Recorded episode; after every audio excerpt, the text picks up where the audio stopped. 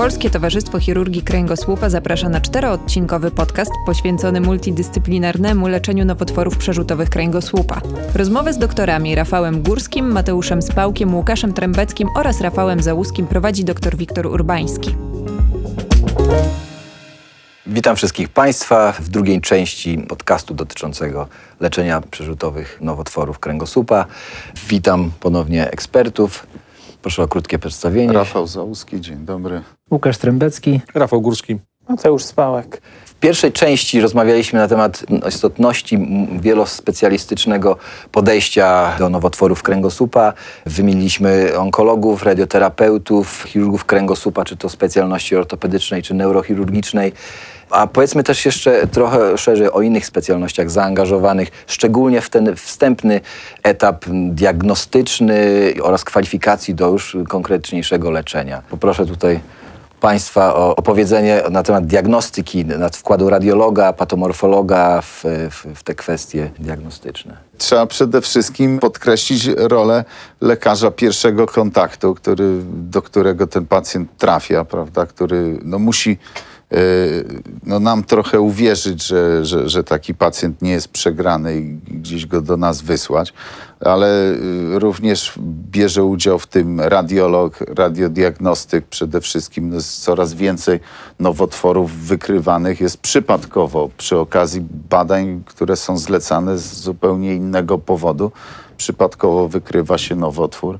Dalej no jeszcze jest szereg wiele specjalności, które biorą udział nie tylko w samej diagnostyce, ale później w dalszym leczeniu. No to mamy rehabilitanta, prawda, mamy patomorfologa.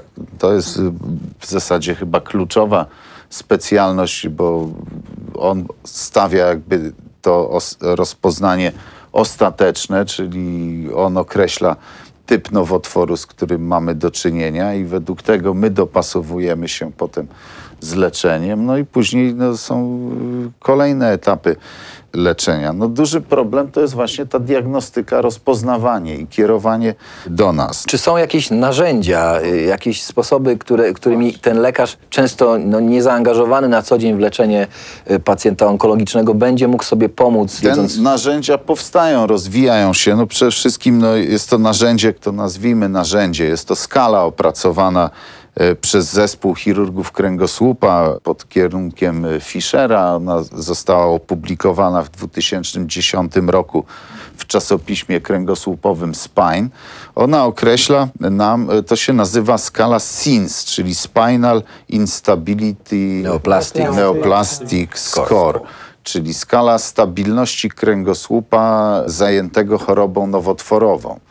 Łatwo to zapamiętać, SINS i warto nią się zainteresować. Później grupa Fischera po zbadaniu jakby tej wartości tej skali zaprosiła do współpracy też radioterapeutów oraz radiologów. I w 2014 roku w czasopiśmie Radiation Oncology, czyli takim czasopiśmie branżowym radioterapeutów i w American Journal of Radiology, czyli takim no, jednym z ważniejszych też czasopism radiologicznych zostały opublikowane wyniki. No i ta skala w zasadzie no, to miało zachęcić właśnie Ale o czym te ona grupy. mówi? Jaką informację dostajemy? Przede wszystkim no, określa nam stabilność kręgosłupa, czyli zagrożenie złamaniem patologicznym i uszkodzeniem e, rdzenia kręgowego czy wystąpienia deficytów neurologicznych.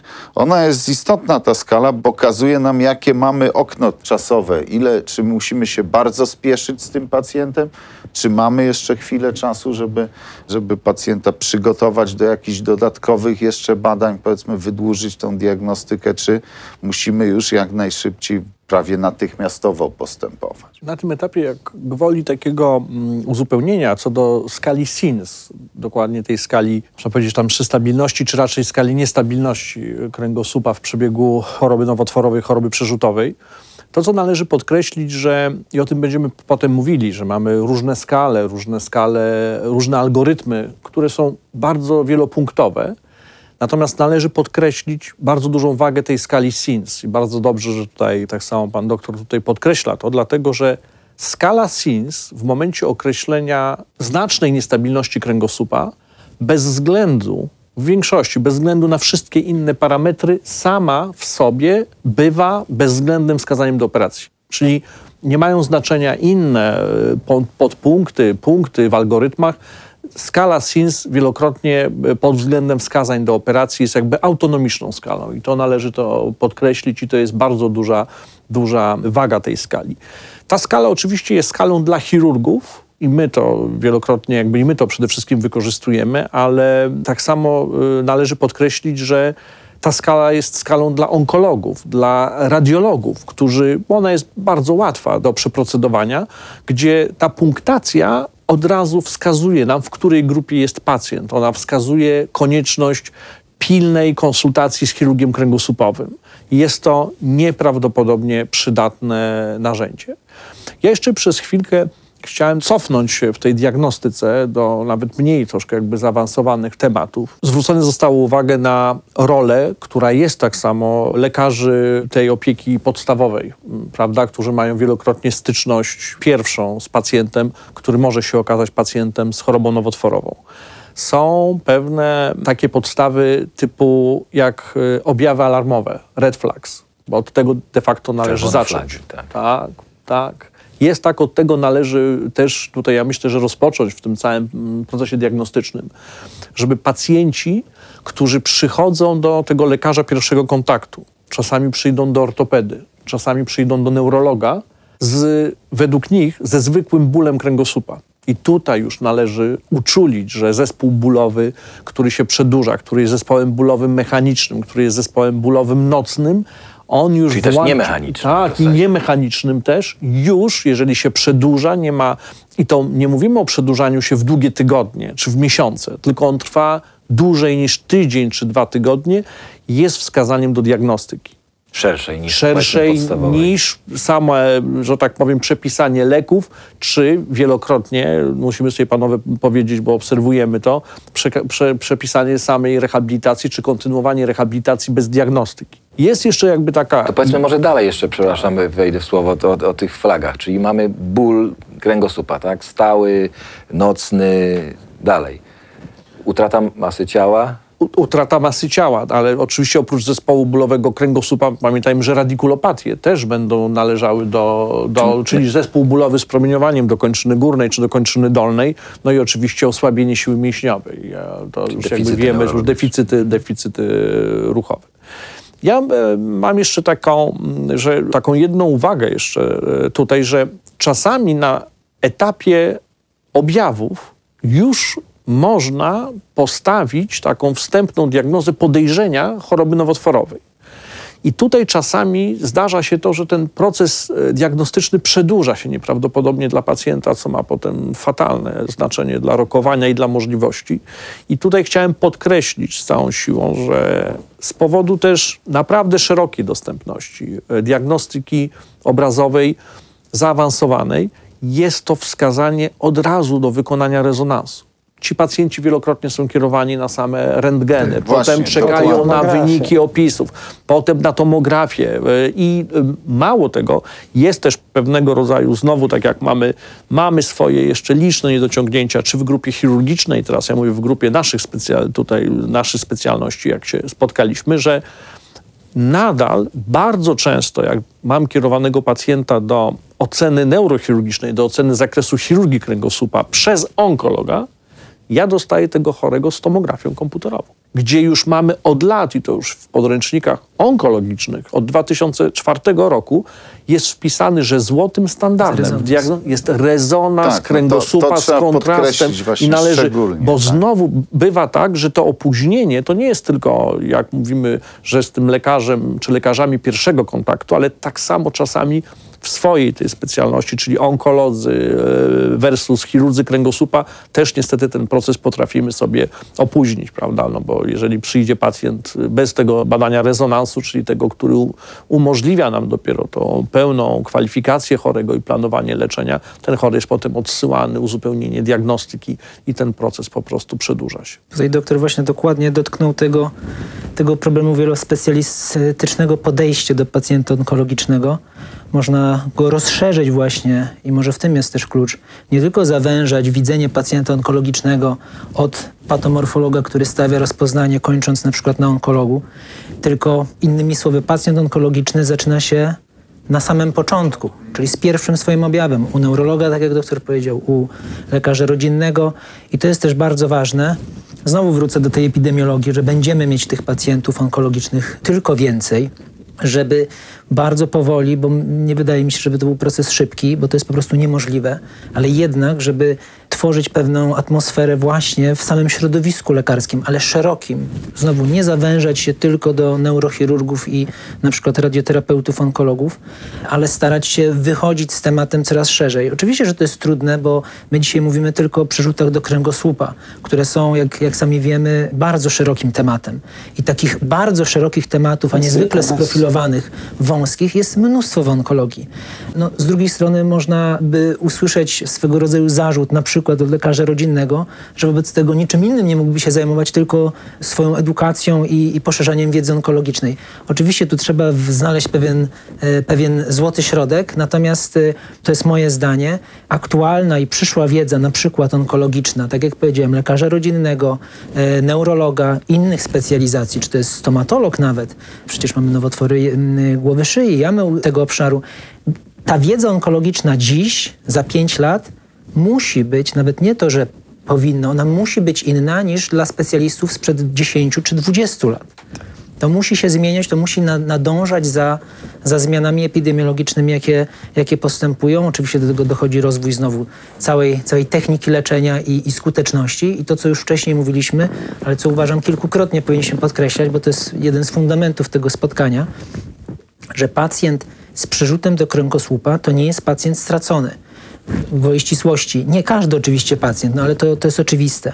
Ten dogmat mówiący o tym, że choroba przerzutowa to jest pacjent paliatywny, y, w którym jedynym istotą y, leczenia jest tylko łagodzenie dolegliwości, po prostu nie, nie ma już swojej, y, swojego umocowania jak będziemy pewnie mówić o tym później, choroba oligometastatyczna, która od pewnego czasu już bardzo wyraźnie stanowi o swoim miejscu w, w całej onkologii, no przeczy temu dogmatowi. Tak? Mhm. Jesteśmy w stanie, mówiąc wprost... To może wyjaśnijmy, co, co to jest choroba oligometastatyczna. No, bardzo krótko mówiąc, nie wchodząc w szczegóły, chodzi tutaj o sytuację z rozpoznaniem nowotworu. Może podam na przykładzie najczęstszego nowotworu wśród mężczyzn w Polsce, czyli raka gruczołu krokowego. Jeśli mamy bardzo konkretną liczbę przerzutów. Przykładowo dwa izolowane e, przerzuty do układu kostnego, e, niech to będzie w kręgosłupie w dwóch różnych odcinkach, przy możliwości radykalnego leczenia ogniska pierwotnego, jakim jest rak gruczołu krokowego. Takiego pacjenta my obecnie powinniśmy leczyć jeżeli oczywiście kwalifikuje się na przykład do radioterapii stereotaktycznej tych zmian przerzutowych, takiego pacjenta powinniśmy leczyć z intencją radykalną, nie paliatywną, ale radykalną, więc i dobór dawki, i metody leczenia e, miejscowego, jaką jest radioterapia, powinna być radykalna, podobnie ewentualne włączenie hormonoterapii. Tak więc tutaj nastąpił bardzo wyraźny zwrot w, w ogóle podejściu, w koncepcji leczenia. Coś, co, tak jak mówię, 10, no na pewno 20 lat temu było... Pojęciem e, teoretycznym. Było pojęciem teoretycznym, tak jest. Dzisiaj jest Podawano jest różne definicje natomiast... To może wróćmy już w takim razie do, do tych, tego naszego leczenia. Czy są też jakieś algorytmy postępowania, planowania leczenia tych pacjentów? Mo, może tutaj poprosimy. Okay. Najpopularniejszym tak naprawdę i najbardziej wartościowym w praktyce klinicznej algorytmem jest tak zwany algorytm NOMS, który pozwala na wielodyscyplinarną ocenę chorego pod różnymi aspektami i ostateczności wskazuje pewną ścieżkę postępowania, która jest rekomendowana. On uwzględnia między innymi nie tylko już samą chociażby stabilność kręgosłupa lub e, ocenę ucisku rdzenia kręgowego lub prognozowane przeżycie, ale także między innymi dostępne metody leczenia systemowego u tego chorego. E, charakter samego nowotworu, jego wrażliwość na promieniowanie. Nowotwory mamy promienioczułe, promieniooporne i w tym momencie ten algorytm jest na tyle elastyczny, że pozwala dopasować się do większości sytuacji klinicznych związanych z leczeniem chorych z przerzutami e, do kręgosłupa. Stare skale, które głównie opierały się na estymacji samego przeżycia chorego, tak naprawdę już wypadły z praktyki klinicznej algorytm NOMS ocenia e, aspekty zarówno związane z oceną neurologiczną, jak i onkologiczną, systemową no i mechaniczną. Dzięki temu jesteśmy w stanie dla każdego chorego indywidualnie wypracować ścieżkę, ale tutaj też należy podkreślić, iż to musi być ocena wielodyscyplinarna. Nie może tego robić jeden lekarz, który weźmie algorytm do ręki i sam oceni wszystkie domeny. Stąd po raz kolejny warto przemyśleć, jak taką ścieżkę u chorego należy e, To zorganizować. Rozszyfrujmy może skrót, bo to też dużo Tak. mówi nam o, o samej, sam, samym algorytmie. N neurological, oncological, mechanical i systemic. To są domeny. Czy wszystkie te Czyli tak, to jest, podstawowe No to tak, elementy. to pokrótce wcześniej tak. ja myślę, że nie będzie pewnego rodzaju... Czyli bierzemy pod uwagę neurological, czyli bierzemy... Weźmy, nie, powtórzmy to wyraźnie, żeby ten aspekt dydaktyczny też zachować. N jak Natalia, czyli neurology i to chodzi o neurologię, o stan neurologiczny pacjenta, o jego zachowane ucisk, funkcje e, ucisk e, neurologiczne, prawda? Inaczej będziemy pacjenta leczyć porażonego, prawda? Inaczej nieporażonego. No zawsze będą tu inne te. O, Tylko już tutaj może dobrze, bo tak samo że neurological, oczywiście, że mówimy, że on opisuje, to jest e, ta domena, która ma opisać stan neurologiczny chorego.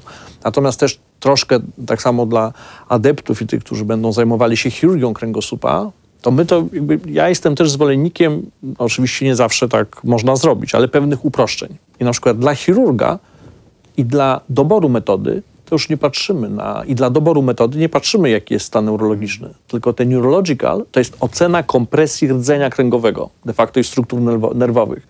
I od momentu, kiedy została przez y, Bliskiego wprowadzona ta skala ESCC, czyli Epidural Spinal Cord Compression, to jest tak, że te N dla chirurga to jest ta skala tak naprawdę. Tak, czyli, to my nie musi być kliniczny to nie obraz, musi być to może być kliniczny obraz, y, w sensie no, ra- radiologiczny, Radiologiczny. który mówi nam, że będzie zaraz mieć to jakieś konsekwencje. Dokładnie, bo ta skala jest oparta na kompresji rdzenia kręgowego w badaniu rezonansu magnetycznego. I jakby na podstawie tutaj tej skali, to też już dalej będą te zalecenia i rekomendacje będą przekierowane czy w kierunku leczenia chirurgicznego, czy chirurgii separacyjnej, uzu- uzupełnionej na przykład o radiochirurgię, czy... No, ale to czy ale chodzi o to, że my się tutaj jakby wtedy jakby, że to jest pod tą literką N i trzeba, żeby to nie, nie, nie ograniczyć, że to jest tylko stan tak neurologiczny. jest. Teraz O. Oncology, tak? jak Oncology. Aleksandra. Oncology, czyli Głównie- onkologia to, to jest takie No, jedno słowo, guza, ale tak. Głównie tak- po polsku najlepiej to przetłumaczyć jako biologia guza. Tak, bo I to tu- mylące jest systemik. Tak. No. Bardzo. Biologia guza, czyli guz... No jak się leczy ogólnie, Jak ten jaki- guz w ogóle tak, tak, dynamikę. się, jaki, z jakiej tkanki pochodzi, jaką ma dynamikę, czy jest bardziej, czy mniej złośliwy. Tu jest kluczowa rola właśnie tego patomorfologa, Patomorfologa, który tak. określi nam dokładnie właśnie, co to jest za guz, Czyli po, musimy poznać swojego wroga dokładniej, wiedzieć i według właśnie tej biologii guza, i to jest chyba kluczowy punkt w zasadzie. tak, bo to tej- też nam mówi chyba o rokowaniu, paradygmacie, prawda? Tak jest, bo on mówi o rokowaniu, Przeżyciu. O, o wrażliwości na promieniowanie, o tym, czy taki, czy inny typ chemioterapii można zastosować. To jest yy, bardzo ważny element i chyba taki jeden z najważniejszych tutaj tego paradygmatu. Teraz M. Przepraszam, jakby, jak zwykle z uproszczeniami. Czyli tak samo ta, ta o oncology, to jakby dla znowu takiego, tak jak po, po, e, uzupełniliśmy te N, że do bardzo, czy do większości dalszych wskazań, rekomendacji można uprościć to do tej skali ucisku rdzenia kręgowego. O w totalnej większości możemy uprościć do jednego sformułowania. Czy on jest promienioczuły, czy nie. Tak jest. Koniec. Te dwa punkty, że tak powiem, w większości, jeżeli chodzi o ten paradygmat i ten algorytm. Ale systemowe one- leczenie to też A chemioterapia, są przecież te tak, inne ale, terapie tak, ale immunologiczne, to jest, prawda? Tak, to... jest jakby inna, to jest są jakby, znaczy ja mówię w tym Znaczy ja to postępowaniu... widzę znowu w, w, w, konce, w, w, no w tej części onkologicznej. Biologia guza to też nie Tak, tylko chyba to jest bardzo ale mylne, bo też... systemik oznacza No właśnie. Ten aspekt będzie- bardziej onkologii klinicznej, rokowania. Będzie w, tym, w tej ostatniej. No znaczy, dojdziemy to do bardziej. No bardziej będzie No jakby to jedziemy ta, dalej w tak, takim razie. promienioczułość, Teraz M, czyli mechanical stability, czyli stabilność kręgosłupa i to jest właśnie ta SINS, skala tak. SINS, która Związanie nam określa jednak. tą stabilność. I należy podkreślić jeszcze raz, że waga tej skali jest taka, jeszcze co już mówiliśmy sobie wcześniej, że skala SIMS sama w sobie może wymóc w sposób bezwzględny leczenie operacyjne. Tak. Bez względu na inne, No tak. że tak powiem, te podpunkty. No i z ostatnia literka, literka S, systemic disease and medical comorbidity. To, yy, Czyli to- stan ogólny tak pacjenta określa. Czyli to jest i możliwość S, leczenia. czyli stan ogólny właśnie pacjenta. Czy, czy on już nie trafił w stanie y, tak zaawansowanej choroby nowotworowej, gdzie, gdzie jest no, w zasadzie już Panowie jakieś też jego- narzędzia do kwalifikacji też używacie? Nie wiem, Karnowskiego. Skala to Karnowskiego, skala Karnowskiego. Karnowskiego, Jeżeli chodzi o skażenia ASAM, współistniejące, skala Charlesona, generalnie określenie Tak. przeżycia dziesięcioletniego, biorąc pod, pod uwagę choroby współistniejące, też jest rekomendowane. Należy pamiętać o zespole kruchości u chorych starszych też. Tam jest No dużo to- to- aspektów do rozważenia tak naprawdę, bo co z tego, że jak chory ma nawet mało zaawansowaną chorobę nowotworową, jeden przerzut, natomiast jest po czterech zawałach, po dwóch udarach i tak naprawdę No, już no, znieczulenia nie ogólnego nie, funkcjonuje przeżyje. generalnie. Tak. No, Jak- no, te wszystkie aspekty trzeba brać pod Ja- uwagę ja- i to jest właśnie ta Mhm. multidyscyplinarność. Dokładnie ta tak. Wielokierunkowe cztery, cztery, cztery, cztery punkty dają Tak. nam tyle. no, jakąś informację. informacje. Mnóstwo tych wiadomości. Natomiast, przepraszam, ja nie chcę znowu zabrzmieć, że jak chirurg to muszę sobie wszystko uprościć, ale akurat nie tutaj, przepraszam, że mi się tak nasuwa i tak jak już reasumując, że te N to jest ta, że nam wystarczy de facto ta kwestia oceny ucisku w rezonansie.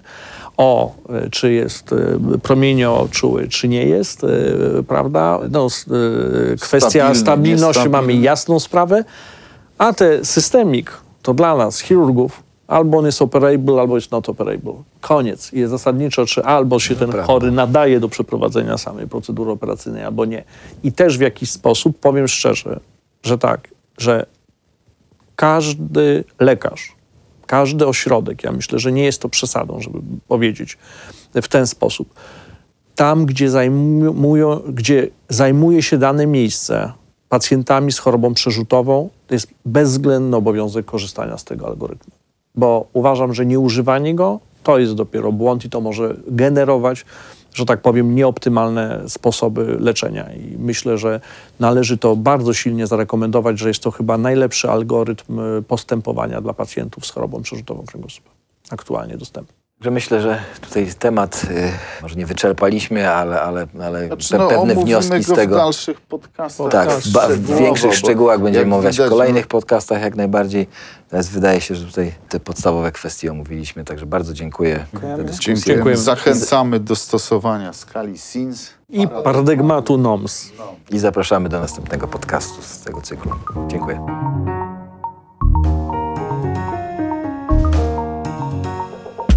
Zapraszamy na kolejny odcinek z tego cyklu poświęcony radioterapii.